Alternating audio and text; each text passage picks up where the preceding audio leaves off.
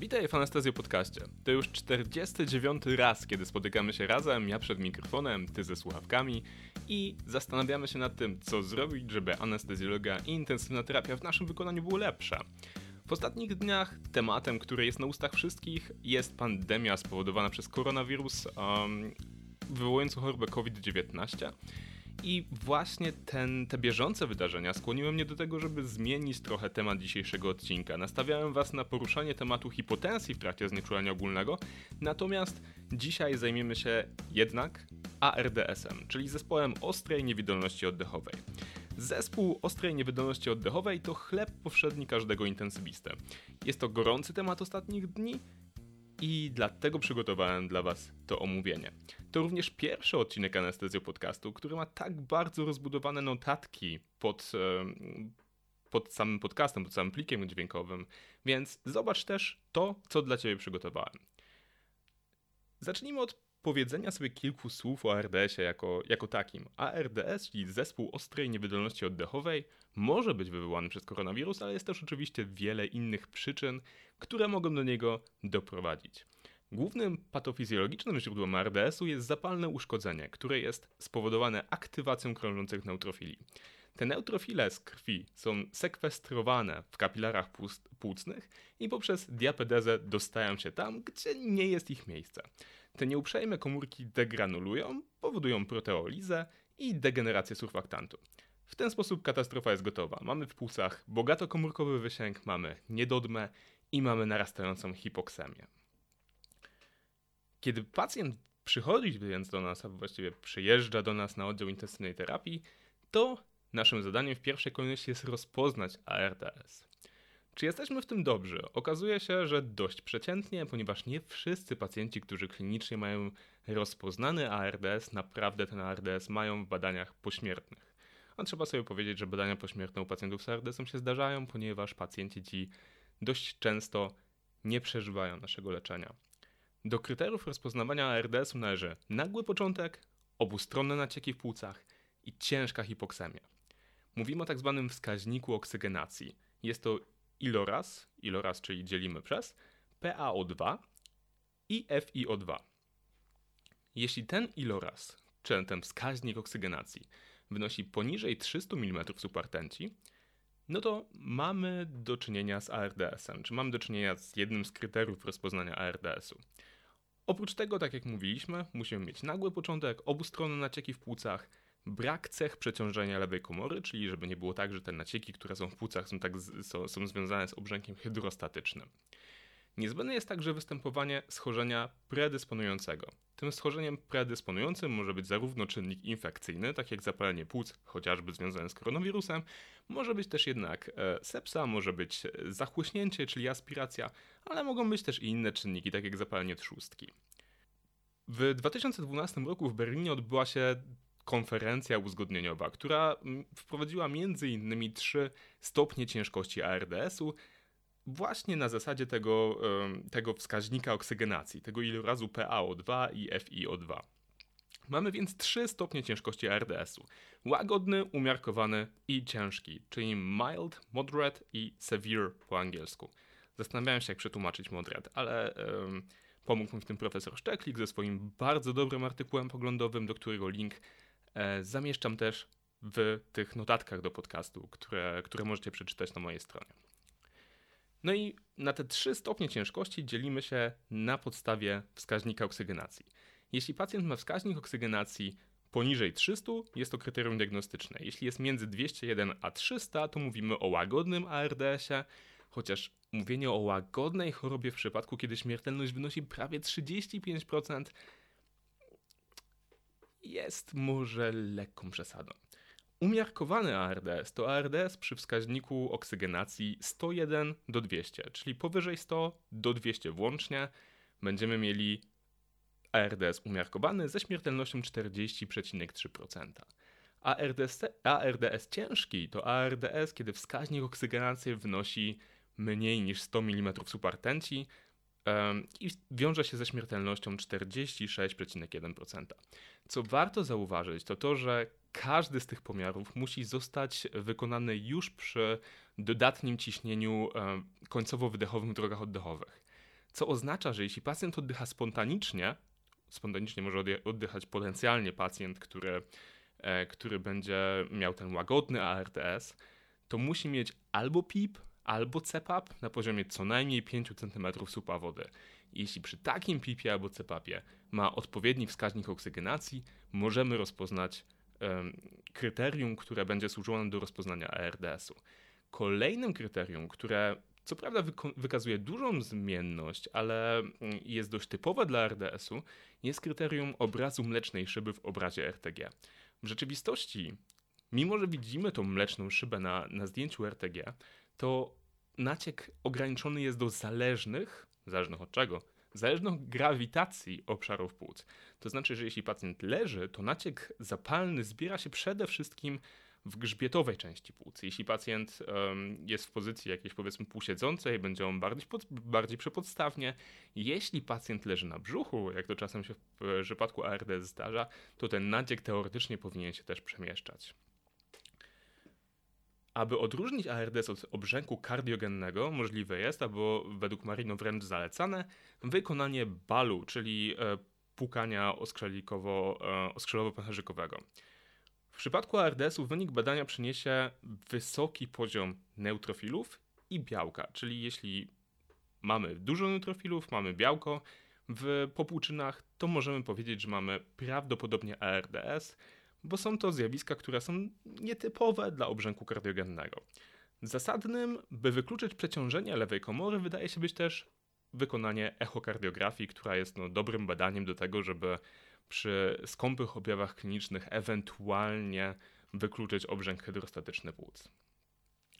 Jak zachowuje się płucy w ARDS-ie? Powiedzieliśmy więc już o tym, że naciek w ARDS-ie jest, przed, jest ograniczony przede wszystkim do, mm, do zależnych od grawitacji obszarów płuc. Jest to widoczne szczególność, w szczególności na obrazach tomografii komputerowej. Jeśli zrobicie pacjentowi TK, to widzicie, że płuco dzieli się na trzy części które są dość wyraźnie odgraniczone od siebie. Te trzy części, trzy obszary tego płuca są oznaczone trzema literami. Mamy strefę D, mamy strefę R, mamy strefę H. Idąc od tyłu, jest to właśnie strefa od tyłu, czyli od, od tych najbardziej zależnych od grawitacji części. Mamy strefę D jak diseased, czyli chora. Ten, ten obszar D, obszar diseased, położony jest grzbietowo. Mamy strefę R czyli recruitable, możliwa do zrekrutowania, która znajduje się w środku, oraz mamy strefę H, jak healthy, czyli zdrowa, która znajduje się brzusznie. Strefa H w przypadku pacjenta z ARDS-em to jednak tylko 20 do 30% całych płuc. Dlatego też Gattinoni, który był jednym z kluczowych badaczy, który pracował w Berlinie na tej konferencji uzgodnieniowej, nazywa całą sytuację baby lung, czyli dziecięce płuco, płuco dziecka. Możemy sobie to wyobrazić właśnie w ten sposób. Dlaczego? Właśnie dlatego, że jedna piąta moich płuc to wcale nie jest szczególnie dużo. Kiedy miałem mniej więcej jedną, jeden, wróć, przepraszam, pięć razy mniej kilogramów niż mam teraz, to e, moje płuca były odpowiednio mniejsze. I jeśli miałbym wentylować się na swój obecny wzrost, jestem dość wysokim facetem, mam 1,90 m, to prawdopodobnie zrobiłbym sobie krzywdę. I właśnie o to chodzi. Niezrozumienie tej, um, tej kluczowej patofizjologii ARDS-u może spowodować, że będziemy tych pacjentów wentylowali mechanicznie w sposób niewłaściwy i będziemy powodowali większe uszkodzenia niż będziemy dawać tym pacjentom pomocy. Dlatego też ARDS Network, które jest e, siecią szpitali, siecią centrów badawczych w Stanach Zjednoczonych i Kanadzie, e, wprowadziło protokół wentylacji oszczędzającej płuca w ARDS-ie. Wykonali oni takie badanie, które nazywało się ARMA i na podstawie tego badania wprowadzili modelowe tryby wentylacji, które powinny być wykorzystywane u pacjentów z ARDS. Mamy więc główny tryb wentylacji, którego używamy, wentylację kontrolowaną, objętościowo zmienną. U pacjentów, szczególnie na początku, kiedy mają ARDS, nie, nie zaleca się stosowania SIMV, czyli tej synchronicznej wentylacji. Tych, ci pacjenci powinni być po prostu wentylowani mechanicznie bez własnego wysiłku oddechowego. Co więcej, w niedawnych badaniach okazało się, że stosowanie środków zwierczających mięśnie, w tych badaniach było to konkretnie cis atracurium, w pierwszych 48 godzinach doprowadziło do zmniejszenia śmiertelności 28-dniowej. Dlatego warto jest na samym początku, kiedy dostajemy takiego pacjenta, wsadzamy mu rurę, dać mu wlew z cis atracurium, niech on się spokojnie wentyluje przez pierwsze 48 godzin i po 48 godzinach ten wlew z cis atracurium kończymy. W ten sposób okazuje się, że możemy zmniejszyć śmiertelność 28-dniową u większości pacjentów, którzy są wentylowani mechanicznie na oddziale intensywnej terapii. Docelowe ciśnienie plateau, czyli to ciśnienie w fazie wyrównanej, co odpowiada ciśnieniu pęcherzykowanemu, e, pęcherzykowemu w tej, w tej wentylacji kontrolowanej objętościowo zmiennej, ma wynosić mniej niż 30 cm słupa wody. Nie zawsze jest to możliwe, bo ci pacjenci wcale nie wentylują się łatwo, ale jest to nasza docelowa wartość. Trzecia sprawa, objętość oddechowa. I to jest właśnie to, czym w tych starych trybach wentylacji, gdzie tłoczyliśmy pacjentom 10 ml na kilogram, robiliśmy im największą krzywdę. Natomiast obecne zalecenia mówią o tym, żeby tym pacjentom podawać od 4 do 6 ml na kilogram, ale, ale PBW, czyli Predicted Body Weight, jest to należna masa ciała, którą wylicza się ze specjalnych tabel. Za chwilę zdradzę Wam, jak ja sobie to na szybko przeliczam w sytuacjach klinicznych. Jeśli chodzi o ilość oddechów na minutę, ona może być bardzo różna, od 6 do 35. Generalnie dostosowujemy ten, tę ilość oddechów na minutę tak, żeby pH wynosiło co najmniej 7,30, to jest nasza wartość docelowa. Stosunek wdechu do wydechu, czyli I do E, powinien wynosić jak 1 do 1 albo do 1 do 2 przy przepływie 60 litrów na minutę i pauzie wdechowej pół sekundy. Te wszystkie kryteria, które teraz Wam czytam, one znajdują się w takiej ściądze, którą przygotowałem. Możecie je też zobaczyć w tych show notes, w tych, w tych notatkach, które dołączone są do tego odcinka podcastu. PaO2 wynosił, ma wynosić u tych pacjentów od 55 do 80, saturacja, do której dążymy od 88 do 95 i to wszystko jest osiągane przy jakimś pipie, który wynika z tabeli i o którym sobie też za chwilę powiemy.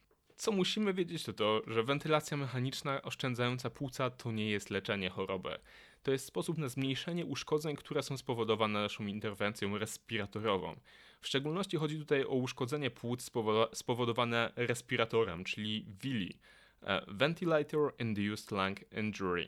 To jest jedna z najgorszych rzeczy, które temu pacjentowi mogą się zdarzyć. Jest to w obrazie klinicznym uderzająco podobne do ARDS-u i jest to jedna z, jedno z najcięższych powikłań wentylacji mechanicznej, które możemy powodować na oddziale intensywnej terapii. Ale mimo, że nasza wentylacja mechaniczna oszczędzająca płuca to nie leczenie, e, i staramy się używać małych objętości, niskich objętości, to okazuje się, że dalsze zmniejszenie tidal volume, czyli objętości oddechowej do 3 ml na kilogram, czyli tak zwana wentylacja ultraprotekcyjna, nie przynosi dalszych korzyści. E, jest to w tej chwili niezalecany standard postępowania. Ewentualnie wentylację płuc bardzo niskimi objętościami można rozważyć u pacjentów, którzy poddawani są e, oksygenacji pozaustrojowej, czyli ECMO. E, natomiast jest to jakby standard czy protokół zarezerwowany dla specjalistycznych centrum i nie jest tematem dzisiejszego podcastu. Jest również taki termin, który nazywa się permisywną hiperkapnią. Jest to termin, który jest ukuty po to, żeby opisać naszą podstawę wobec wyższych PaCO2 w przypadku, kiedy nie możemy osiągnąć celów wentylacji, o których mówiliśmy. Jeśli to pH utrzymuje się nam powyżej 7,2, no to możemy tolerować wyższe PaCO2 nawet w okolicy 60-70 mm supertenci, o ile nadal stosujemy wentylację oszczędzającą płuca, czyli możemy pozwolić pacjentowi mieć odrobinę wyższe dwutlenki niż chcielibyśmy mieć u pacjenta, który jest e, na płucach zdrowy. No i teraz kilka słów o tej należnej masie ciała, no bo wiadomo, że, e, że możemy zobaczyć, ile pacjent waży, możemy sobie mniej więcej wyobrazić, ile on ważyć powinien, ale mimo wszystko na należną masę ciała i na tą wentylację oszczędzającą są konkretne wzory. I tak naprawdę, aby osiągnąć korzyści, które są omawiane w poszczególnych badaniach, powinniśmy te wzory po prostu stosować. Dla kobiet jest to 45,5 kg plus 0,91 razy wzrost minus 152,4. Dla mężczyzn 4,5 kg więcej, czyli to jest pierwsza rzecz, którą sobie zapamiętałem, kiedy próbowałem wymyślić sobie, jak to stosować w klinice, żeby było szybko i nieobciążająco intelektualnie. No więc mamy dwa wzory. Jeden dla mężczyzn, drugi dla kobiet. Możemy mieć kalkulator w telefonie, oczywiście jest to dopuszczalne, natomiast możemy też mieć swój sposób na to, jak sobie z tym poradzić. Ja pamiętam w zasadzie tylko dwie liczby. Jest to pierwsza liczba 84 i druga 4,5 kg, ale dla ciebie mogą być one trochę inne. To znaczy pierwsza może być inna, druga jest zawsze taka sama. Ale 84 kg to jest po prostu należna masa ciała, czyli predicted body weight dla mojego wzrostu. Ja mam 1,90 m z małym hakiem i właśnie w moim wzroście wychodzi 84 kg. Następnie dla każdego, dla każdych 5 cm różnicy między mną a pacjentem odejmuję 4,5 kg i dodatkowe 4,5 kg, jeśli pacjentka to jest kobieta. I w ten sposób uzyskuję wstępny wynik tego PBW, Predicted Body Weight dla pacjenta, zaokrąglając jego wzrost do 5 cm. Ale w warunkach klinicznych i tak nie jestem w stanie bez dokładnego pomiaru no, tego wzrostu gdzieś tam powiedzmy e, dokładniej oszacować. 5 cm to to, co mniej więcej potrafię zrobić na oko. Nie wiem, może ty masz inaczej, może jesteś w tym lepszy, lepsza ode mnie, ale ja do 5 cm w miarę się zgadza, a później 2 cm różnice mi się już rozjeżdżają. Także 5 cm to tyle, ile mogę oszacować na pierwszy rzut oka i zwykle będę miał w tym rację.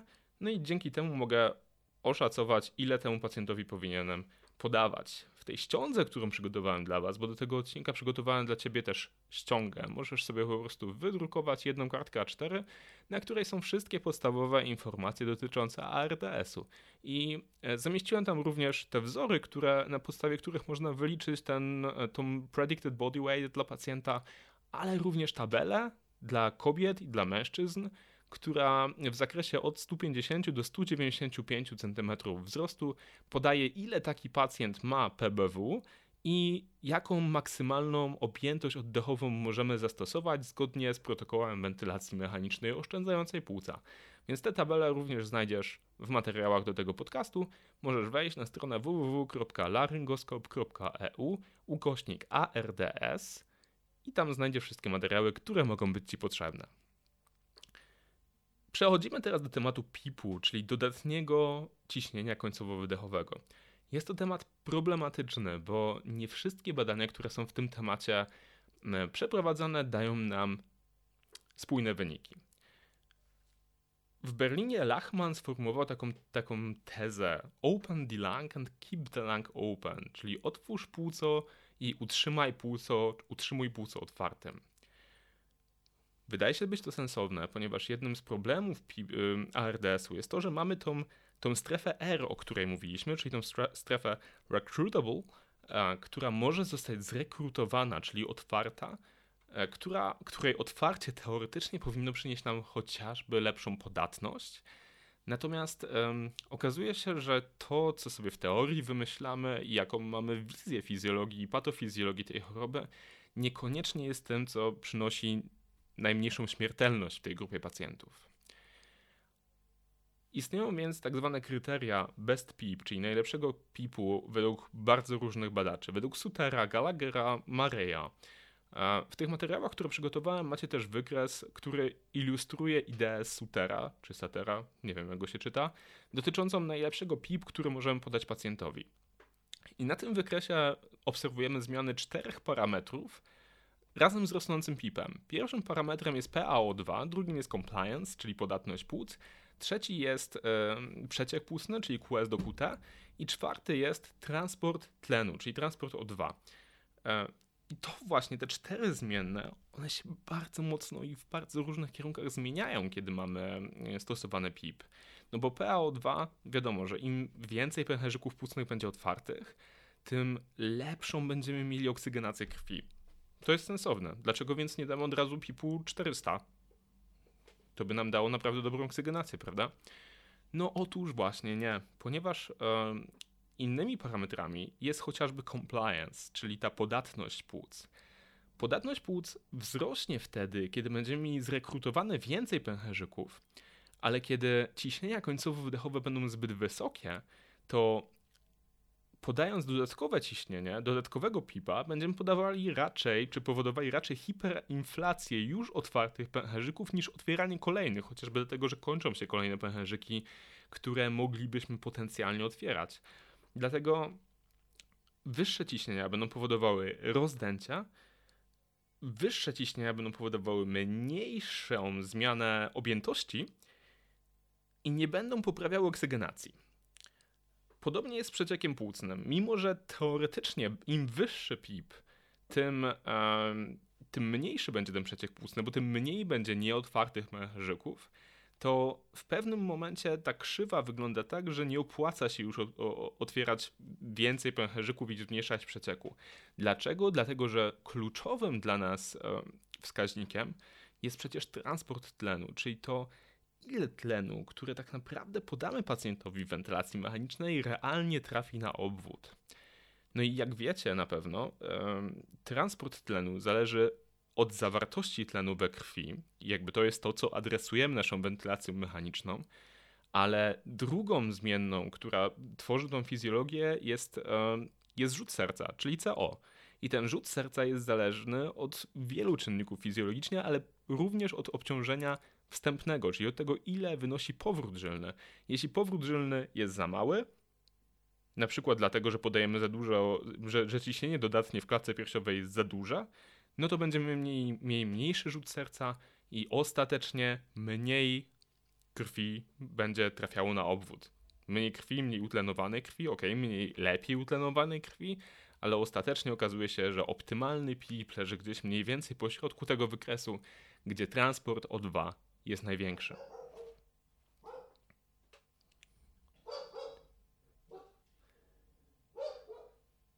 Poznajcie Kajko. Kajko jest psem, którego adoptowaliśmy ze schroniska jakieś 2,5 tygodnia temu i właśnie y, postanowił się rozszczekać. W materiałach znajdziecie też tabelę, która ma empirycznie wyznaczone wartości PIP-u w terapii ARDS z badania ARDS.net. Przeważa opinia, mamy tutaj dla różnych FiO2 mamy strategię niższego PIP-u i mamy strategię wyższego PIP-u. I w jaki sposób to działa? Działa to w ten sposób, e, że kiedy mamy pacjenta z umiarkowanym lub ciężkim ARDS-em, to powinniśmy według tych wytycznych zastosować strategię wyższego PIP-u, a jeśli mamy pacjenta z łagodnym ARDS-em, możemy stosować strategię niższego PIP-u. I bierzemy pacjenta na FiO2 na przykład 30% i patrzymy, czy PIP, który jest zalecany w tych wytycznych, da radę spowodować, że pacjent będzie miał oczekiwaną saturację, czyli 88 do 95%. Czyli bierzemy 30% FiO2, bierzemy PIP 5 i patrzymy, czy ten pacjent się trzyma. Jeśli nie, to zwiększamy stopniowo PIP aż do 14, jak wynika z tej tabeli, a jeśli 14 PIP-u przy 30% FiO2 nie powoduje odpowiedniej czy docelowe, powstania docelowej saturacji, to zwiększamy FiO2 na 40 i coraz bardziej zwiększamy PIP zgodnie z tą tabelą. Czytanie tej tabeli w ramach podcastu wydaje mi się, że jest absolutnie bezsensowne, więc wydaje mi się, że po prostu trzeba mieć ściągę i nauczyć się tego w praktyce. I to właśnie bym wam polecał. Dobra, to by była kwestia wentylacji mechanicznej. Mamy jeszcze leczenie niewentylacyjne. Do leczenia niewentylacyjnego należy płynoterapia, kortykosteroidy, ułożenie na wznak, czyli prone position i różne inne metody, które również możemy stosować. Więc e, powiemy tylko krótko na każdy z tych tematów. Jeśli chodzi o płynoterapię, obowiązuje zachowanie bilansu płynowego przez stosowanie restrykcyjnej płynoterapii. Dodatni bilans może pogarszać objawy ARDS-u, bo będziemy mieli dodatkowy hydrostatyczny wysięg w płucach. Ujemny bilans może natomiast pogarszać odpowiedź na PIP, ponieważ będzie wyższy PIP, hipowolemia, mniejszy powrót żylny i przez to niższe obciążenie wstępne i tak jak mówiliśmy, dostawa tlenu na obwód będzie przez to gorsza. Kortykosteroidy, czyli leki, które teoretycznie powinny odpowiadać nam na RDS, skoro RDS ma podłoże zapalne, natomiast jeśli chodzi o badania, to wygląda to raczej miernie. Stosowanie kortykosteroidów jest dopuszczalne ewentualnie we wczesnym ciężkim RDS-ie e, ze wskaźnikiem oksygenacji poniżej 200 przy PIP 10. Stosujemy, stosujemy wówczas metyloprednisolon. Dawka wstępna wynosi 1 mg na kilogram idealnej masy ciała przez 30 minut, a później wylewamy przez 2 tygodnie. W ARDS-ie opornym na leczenie, e, czyli takim, który nie odpowiada w ciągu pierwszych 7 dni na wentylację mechaniczną, po siódmym dniu możemy podać e, również kortykosteroidy, aby hamować proliferację fibroblastów i nieodwracalne zwłóknienie płuc. Wtedy stosuje się dawkę dwa razy wyższą, która trwa dłużej. Podaję Wam te liczby, ale tak jak widzicie, nie przykładam do tego szczególnej wagi, e, ponieważ liczby te po pierwsze znajdują się w opisie tego podcastu, po drugie, no Marino w swojej książce o intensywnej terapii, która no, obowiązuje nas do egzaminu, pisze właśnie o takich schematach postępowania, natomiast e, wytyczne, które w tej chwili mm, po świecie krążą, a także e, bardzo dobry artykuł profesora Szczeklika w podręczniku CA e, podkreśla brak udowodnionego wpływu tego leczenia na przeżycie i podaje kortykosteroidy jako leczenie do ewentualnego rozważenia, a nie absolutnie standardowe u innych, u wszystkich pacjentów. Z kolei to, co Marino podaje, że można czasem sobie użyć, ale w międzyczasie okazało się, że, e, że osiąga coraz lepsze wyniki, to jest tak zwane prone position, czyli ułożenie pacjenta na brzuchu. Prone position w licznych badaniach dawał dość dobre wyniki przy wskaźniku oksygenacji poniżej 100. W 2013 roku było duże francuskie badanie Proseva, które wykazało redukcję 28-dniowej śmiertelności o połowę 16% versus 32,8% u pacjentów ze wskaźnikiem oksygenacji niższym niż 150 mm supertenci. Czyli doświadczony ośrodek tylko tą jedną interwencją. Cały protokół leczenia pacjentów był identyczny oprócz tego, osiągnął 50% redukcję śmiertelności. To jest absolutnie niesamowity wynik, jak na takie teoretycznie proste, i mówiąc proste, mam na myśli niewymagające wymyślnego sprzętu i leków, postępowanie. Warto jednak e, zauważyć czy zaznaczyć, że czas trwania wentylacji w ułożeniu na brzuchu wynosił u każdego. Przepraszam, że czas trwania wentylacji w ułożeniu na brzuchu u każdego z tych pacjentów francuskich wynosił minimum 16 godzin każdego dnia, a pacjenci obracani na brzuch byli w ciągu jednej godziny od randomizacji, czyli bardzo wcześnie po ustaleniu, że w ogóle mają RDS z takim, a nie innym wskaźnikiem oddechowym. Stosowanie prone position poleca się raczej dla doświadczonych ekip, e, które są przeszkolone w tym zakresie. Aczkolwiek nikt, nic nie stoi na przeszkodzie, żeby się w tych procedurach przeszkolić. To naprawdę nie jest aż tak trudne. W tym właśnie artykule w Jamie, które opisywał badanie Proseva, chyba skłamałem, to chyba nie była JAMA, e, to był New England Journal of Medicine. W każdym razie w tym artykule o Prosewie znajdują się świetne filmiki instruktażowe, które są stworzone właśnie przez ten francuski zespół, który tak dobre wyniki osiągnął, e, które można obejrzeć bezpłatnie, bez żadnego konta na najmie. E, I linki do tych filmów znajdują się również w opisie do tego podcastu. Jeśli chodzi o inne metody, to są metody, które są wspomniane w Marino, e, natomiast wspomniane są jako metody, które poprawiają oksygenację ale nie mają udowodnionego wpływu na przeżycia. Profesor Szczeklik na tym wykładzie na kursie CA wypowiada się przeciw stosowaniu tych metod u dorosłych, ponieważ e, nie przynoszą one poprawy. Raczej mówi o tym, że jeśli inne metody nie przynoszą skutku, to trzeba pacjenta kierować w stronę ECMO. Generalnie oporna, oporna na leczenie hipoksemia dotyczy 10% pacjentów i te metody, które są wspomniane w tym wypadku przez Marino, to jest HFOV, czyli oscylacyjna wentylacja wysokich przepływów, High Flow Oscillatory Ventilation. E, jest to podawanie od 1 do 2 ml na kilogram e, w szybkich cyklach 300 na minutę, czyli 5 razy na sekundę. I druga metoda, wziewne zastosowanie tlenku azotu o równie wątpliwych korzyściach. Dość wątpliwe korzyści przynosi także, także niestety ECMO. Jest stosowane ze, ze zmiennym powodzeniem. Tak jest to określone w, e, w, Marino i to nie zmieniło się aż tak w ostatnich latach. Co prawda te schematy i protokoły, które są stosowane przy ECMO poprawiają się każdego roku przy napływających nowych badaniach. No jest to, jakby nie patrzeć, dość nowa metoda. Natomiast e, cały czas w przypadku ciężkiej, opornej na leczenie hipoksemii jest to najlepsza opcja, którą mamy mimo że tak jak mówiliśmy już na samym początku, choroba jest ciężka i czasami nawet najlepsza opcja, którą mamy w przypadku, kiedy te prostsze opcje nie przynoszą rezultatu, no trudno, żeby przynosiła spektakularne korzyści.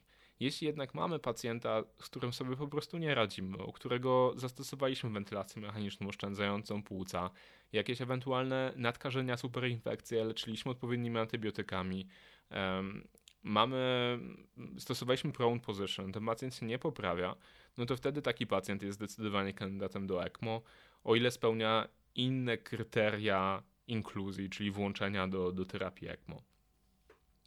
I na sam koniec w ostatnich minutach kilka słów o ARDS-ie w czasach pandemii. E, mówimy teraz o COVID-19, więc powiedzmy tylko kilka słów o tym, w jaki sposób e, ten ARDS może się prezentować i prezentował się w innych miejscach na świecie. Czas od momentu wystąpienia objawów do przyjęcia na oddział intensywnej terapii to jest zwykle około 9 do 10 dni. Dwie trzecie pacjentów spełnia kryteria rozpoznania zespołu ostrej niewydolności oddechowej.